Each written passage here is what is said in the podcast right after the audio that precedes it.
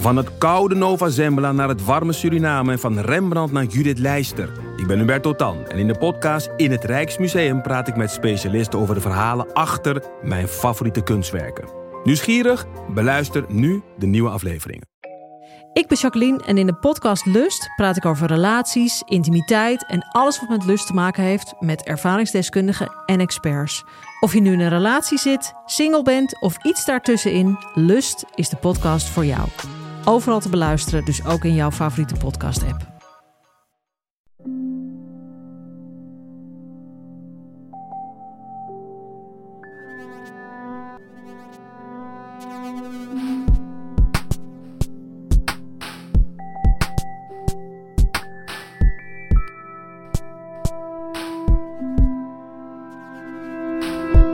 Dit is Relaas. In Relaas vertelt iemand een verhaal over iets dat hij zelf heeft meegemaakt.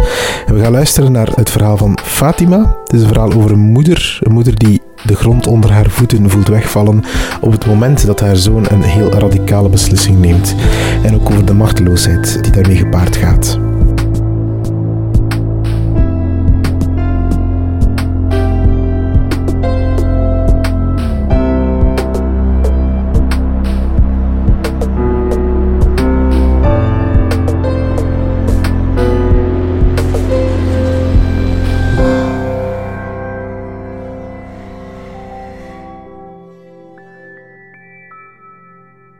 Mijn verhaal begint uh, in het jaar 2013 met de verjaardag van mijn zoon, die 13 juni verjaart. Dat is uh, het jaar dat mijn zoon naar uh, Syrië is vertrokken. Het jaar dat mijn leven een andere wending heeft gekregen.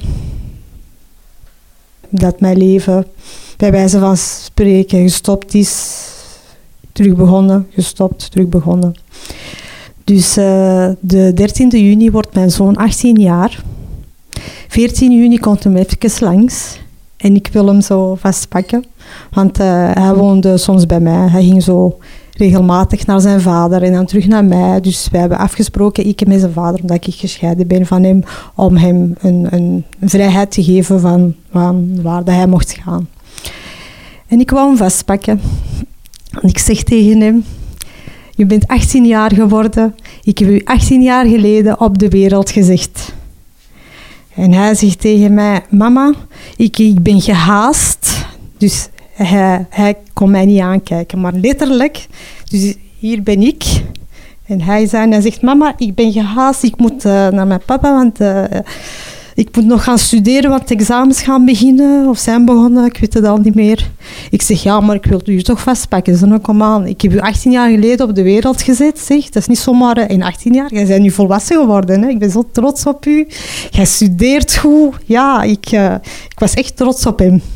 En hij zegt, nee. Dus ik pak hem toch vast, maar hij blijft met zijn ogen naar de grond kijken. Dus hij kijkt, hij kijkt mij niet aan. En hij gaat weg. Hij doet de deur dicht pak de lift en hij is weg. En dat is de laatste keer dat ik hem gezien heb. 14 juni 2013. Volgende dag sturen wij berichtjes. Stuurt zijn kleinste broertje een bericht. Wat hij had aan zijn broertje dat hij hem ging komen halen. En zijn broertje stuurt ja, je hebt, uh, je hebt gelogen en uh, je hebt beloofd en, je, en, en houdt je beloftes altijd bij normaal. Dus als jij iets belooft, doe je dat altijd en jij komt mij niet halen. En ik ben kwaad op u en dit en dat. Ja, zijn broertje was zo'n acht jaar.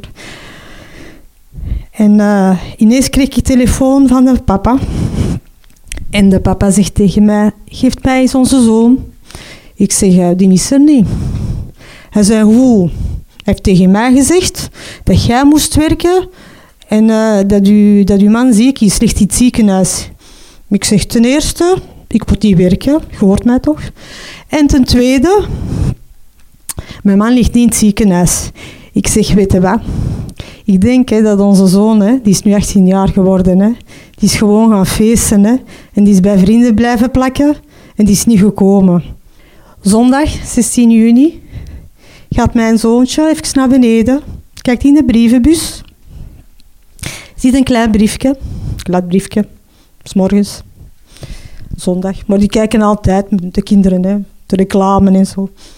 Komt naar boven en geeft mij dat briefje. En ik, zie, en ik gooi dat gewoon op tafel.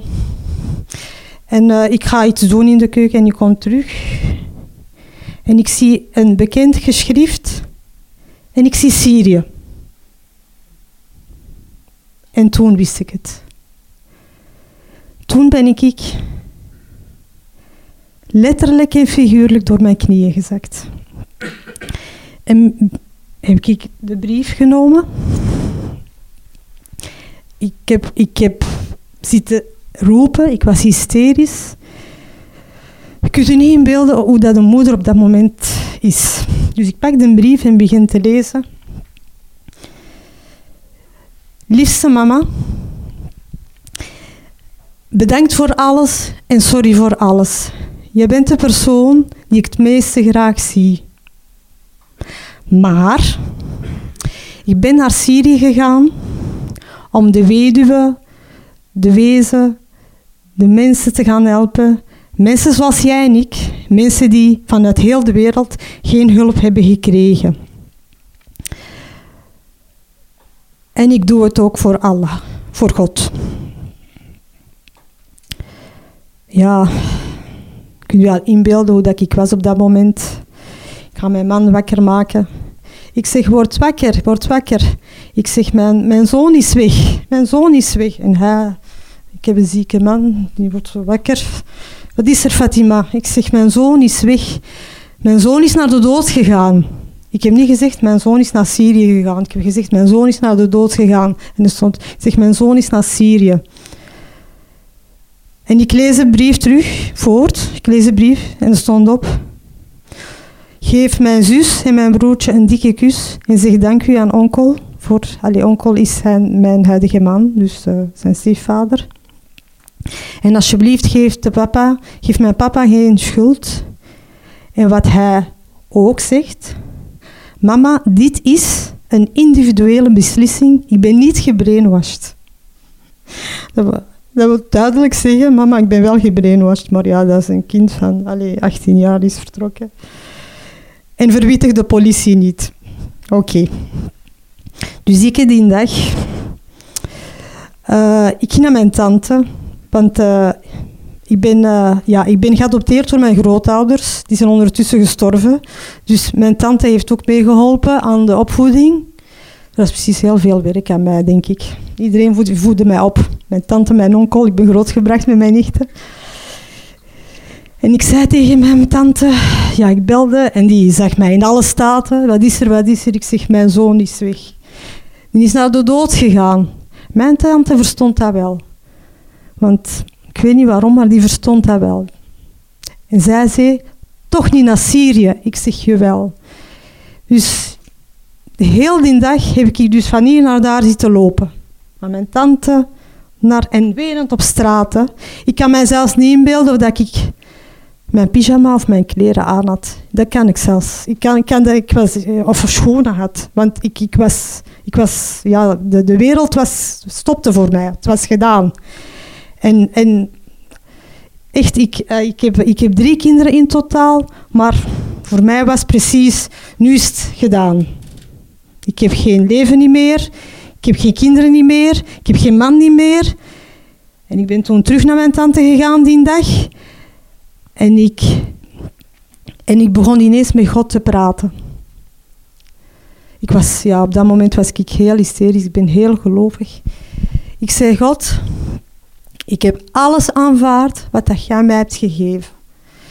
Mijn vader is gestorven op 33-jarige leeftijd, heb ik aanvaard.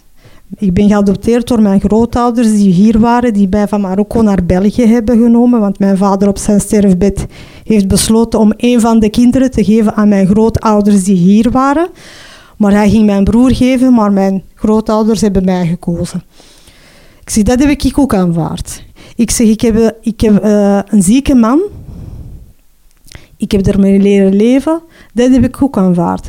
Maar nu dat je mijn zoon gaat afpakken, deze aanvaard ik niet. En mijn tante gaat me Fatima niet zeggen, niet zeggen, dat, is, dat mag niet ons geluk. Zeg nee. Ik daarna heb ik wel vergiffenis gevraagd. Daarna besefte ik, Het is niet God die mijn kind heeft afgepakt, maar het is de mens die mijn kind heeft gebrainwashed en afgepakt. En er kanonnenvlees van heeft gemaakt.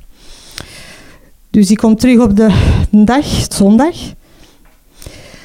Maandag, 17 juni 2013.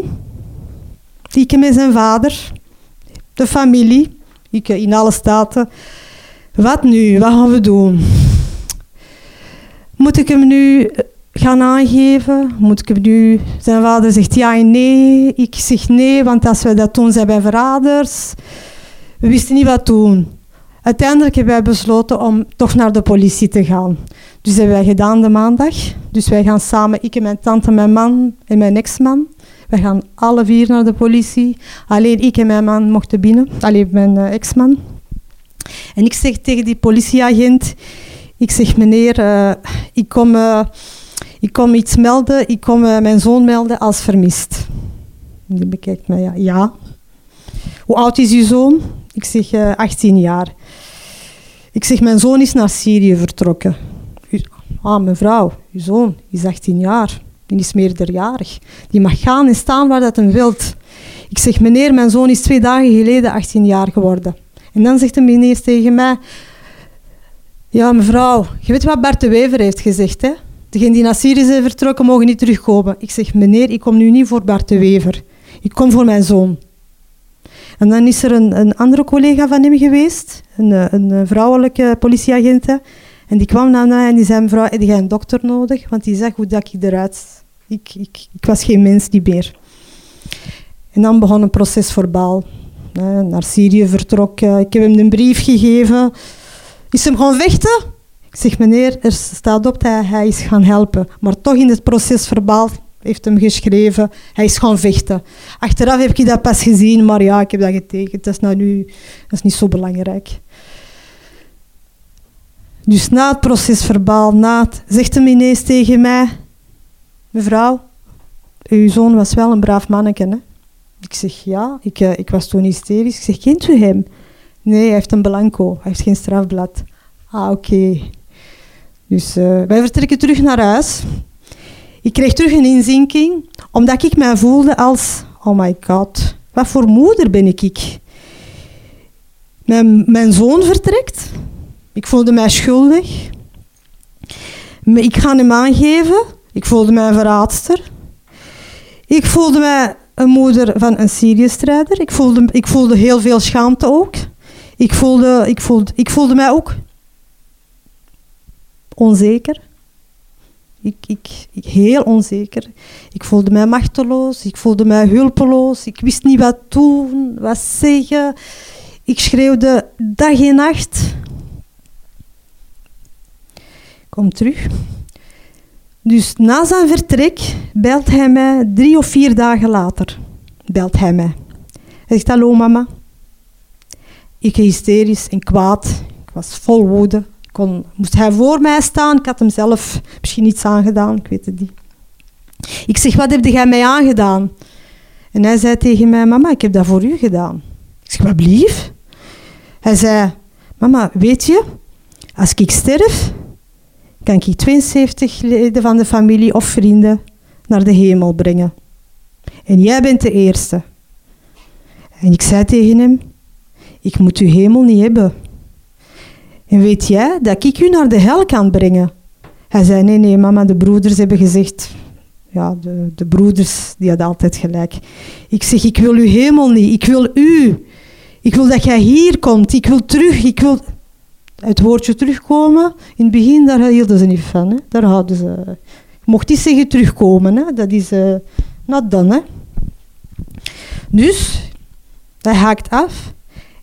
En ik, ik, zie dat nummertje en ik zeg tegen mijn man, ik ga nu ergens bellen naar zo'n teleboutiekjes waar dat je kunt bellen, waar dat de nummer... Ik had nog de hoop dat hij hier of in Turkije zou zitten, of nog de hoop. Dus ik bel, natuurlijk antwoordapparaat, want die hebben niet zo'n goed bereik. En ik ga betalen en ik zie op het scherm Syrië. Terug een inzinking. Ik betaal, ik ga naar huis, terug wenen. Ik weende dag en nacht. Ik maakte letterlijk en figuurlijk nachtmerries. Ik, ik, ik zag mijn kinderen niet meer staan. Ik leefde niet meer. Ik, ik was, ik zou zeggen, ik was 80% de moeder van degene die vertrokken is en 20% de moeder van de kinderen die hier zijn gebleven. Wat hebben mijn kinderen op dat moment gedaan? Die hebben de rol overgenomen van de moeder. Mijn dochter kwam dan, als ze mij zag schreeuwen van... Mama, mag ik u, mag ik u een masker eh, geven? Zo, maar het heeft wel lang geduurd, het is niet direct. Hè? Ik zei, ja. En toen besefte ik van, oh my god, ik moet wakker worden. Ik moet echt wakker worden, want uh, dat is hier uh, niet goed, hè. Mijn kinderen namen de rol over, mijn rol. En door het feit dat mijn dochter mij een beetje wakker heeft gemaakt, heb ik gezegd van deze kan niet langer duren. Dus uh, ik moet wakker worden. Ik, moet, ik kan niet blijven schreeuwen. Ik kan niet blijven treuren. Het verdriet blijft, maar ik moet iets doen. Dus ben ik naar mijn psychiater gegaan en heb ik verteld van kijk, dokter, uh, ik, uh, ik ben moe. Ik ben moe van het verdriet, maar ik wil, ik wil terug een moeder zijn voor mijn andere twee kinderen. En hij zei, weet je wat Fatima, ik denk dat je klaar bent. En hij heeft mij geholpen om, om via, ja, via de burgemeester van Vilvoorde, daar was er ook een groot probleem met Syrië-strijders, daar mijn verhaal te gaan doen en hulp te zoeken. Dus dat heb ik gedaan. Ik heb een brief geschreven naar de burgemeester van Vilvoorde. Hij heeft mij direct geantwoord. En via hem, ik ben dus uitgenodigd geweest dat bij de bij de burgemeester. En Rudy Franks was er toen die dag en dan hebben wij een reportage gemaakt. Reportage Mijn Jihad. En daar ben ik begonnen. En ik ben, en ik heb toen, ik ben precies opgestaan. Ik ben wakker geworden. En ik begon mijn verhaal te vertellen. En ik heb dat gedaan ook om de taboe te doorbreken. Want in het begin was dat ook voor mijn kinderen. Hè. We spreken niet over mijn zoon. Hè. Mijn zoon bestond ineens niet. Alleen voor mij. Niemand mocht. Mijn kinderen, als ik hem zag op het nieuws, of, of, of ik moet ook zeggen, ik was verslaafd aan het nieuws. Ik zag hem overal. En mijn man zei, Fatima, Syrië is heel groot. Ik zeg, nee, nee, daar is hem. Hij zei, Fatima, ik heb zelf al eens een buurvrouw gedaan. Ik zeg, wacht, want je kon nu met België kom terugdraaien. Hè. Dus ik terugdraai, ik zeg, ja, dat is hem. Ik zag, hem, ik gewoon iemand zijn rug. Hè. Ik zeg, maar die krulletjes, die zijn van hem. Ik zeg, overal. Ik ging op vakantie. Ik zeg, overal mijn zoon. En ik deed niks anders dan nieuws, nieuws, nieuws. En uh, op een dag zei mijn zus, Fatima, dat is Syrië zelfs niet. Dat is een ander land. Oh nee, oh sorry. De eerste keer dat hij dood is verklaard geweest, zijn we begonnen met de, met de begrafenis. Aan de kinderen vertellen. Die zijn blijven schreeuwen totdat die in slaap zijn gevallen. Met zijn vader gaan verwittigen. Ondanks dat ik dat heb gehoord, heb ik toch een bericht gestuurd. Ik zeg, uh, kijk zoon, ik heb gehoord dat jij gestorven bent. Maar als dat niet zo is, kun jij mij alsjeblieft antwoorden? Een dag of twee antwoordt hij, geschreven bericht. Hahaha, ha, ha, mama, ik leef nog. Wat toonde ik? Ik zeg, ik wil een gesproken bericht. En hij stuurt mij dan terug. Ja, mama, ik leef nog. Dat is een andere, want die, die hebben Kunia-namen. Een paar dagen later zie ik het HLN-nieuws helemaal. Ik doe, ik doe het internet open. Wat staat erop? Mijn zoon gestorven met zijn Kunia-naam, met, met een foto, maar ik zie alleen de ogen. En mijn man zegt, Fatima, dat is hij niet. Ik zeg, jawel, dat is hij wel. Zijn naam staat erop, zijn leeftijd, 19-jarige Antwerpse jongere.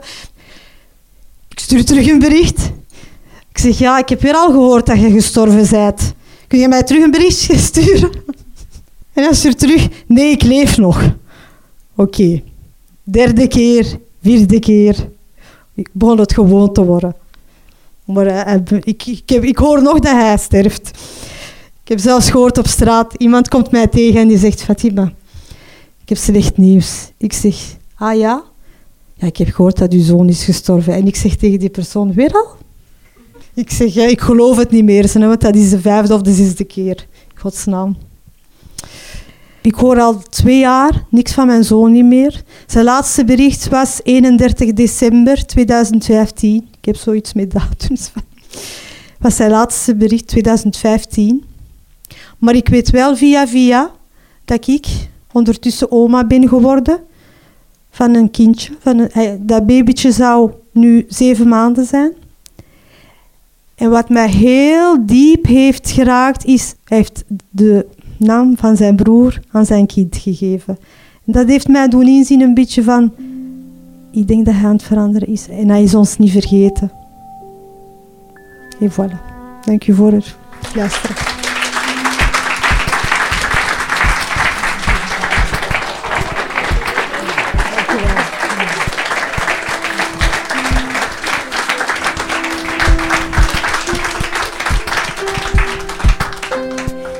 Dat was het relaas van Fatima. Ze vertelde het in een hopzak in Antwerpen tijdens de vertelavond van maart in 2018.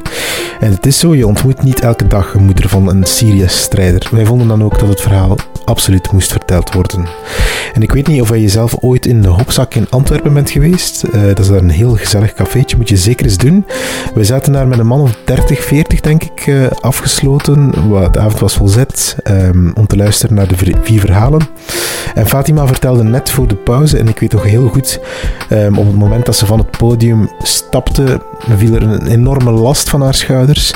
Maar werd ze meteen overstelpt met, door mensen die uh, van haar wilden weten hoe het moet zijn om een zoon te verliezen als Syrië-strijder. Want uiteindelijk is het ook wel dat. Hè? Je verliest je zoon een beetje als die zo radicaal vertrekt naar het buitenland. Zo'n vertelavond, we organiseren er elke maand eentje in Gent en ook een paar keer, vier keer per jaar in Antwerpen. Uh, op zo'n avond vertellen vier mensen een verhaal. Een waar gebeurd verhaal. 10, 15, soms 20 minuutjes, zolang het moet duren. Het is altijd de moeite om te zien hoe de zaal stil is en aandachtig is en hoe groot de concentratie is. Uh, Jonas was er ook op uh, de laatste vertelavond en dit vond hij ervan. Ik vond dat wel heel interessant, dus hoe rap dat de tijd voorbij gaat en hoe, hoe, hoe dat, dat echt, dat vond ik heel maf. Zo, het feit dat je zo tien, tussen de 10 en de 20 minuten echt zo in iemand zijn vragen zo kon zijn, dat vond ik heel opvallend. Dat, heb ik niet zo in onze maatschappij, waar je constant over, uh, over uh, laden wordt met prikkels van iets visueel en dan nog geluid erbij. En dan gewoon iemand die staat te vertellen, dat ik merkte, oei, amai, is er... We hebben ik de voorbije 20 minuten zo gefocust geweest op één iemand. Dus ja, heel sterk. Als je zin hebt om dat zelf eens aan de lijve te ondervinden, je kan je inschrijven voor de volgende edities van Relaas op onze website www.relaas.be en we maken op Facebook ook altijd een event aan. En zo'n relaas, dat maak je niet alleen. Want wat je nu net gehoord hebt, is het eindresultaat van zo'n vertelavond, de podcast. Maar die vertelavond die moet ook georganiseerd worden. De vertellers moeten gecoacht worden. Uh, er worden foto's, filmpjes gemaakt. Alles wordt mooi opgenomen. Kortom, het is echt teamwerk. Van Philip Cox, Timo van de Voorde, Steve Konar, Evita Nocent, Egwin Gontier, Valence Matheus, Stefan Gruijaert, Marlene Michels, Sarah de Moor, Ruby Bernabeu Plaus, Dieter van Huffel, Katlijn de Vries, Annelien Schaalstraat, Sarah Smet, Charlotte Huigen, Sarah Latré, Silke Durie, die doet daar stage momenteel bij ons als storyteller, en ikzelf ben Pieter Blomme. Eén ding, één iets kan je nog doen om te tonen dat je ons genegen bent. Deel dit verhaal met iemand online. Stuur het door. Je kent ongetwijfeld nog wel een mama of een ouder van iemand wiens zoon of dochter iets onvoorstelbaars zwaar heeft gedaan en hoe die persoon daarmee moest verder leven. Wel, stuur het door naar die persoon. Je doet er ons een groot plezier mee. Wij danken jou en tot de volgende relaas.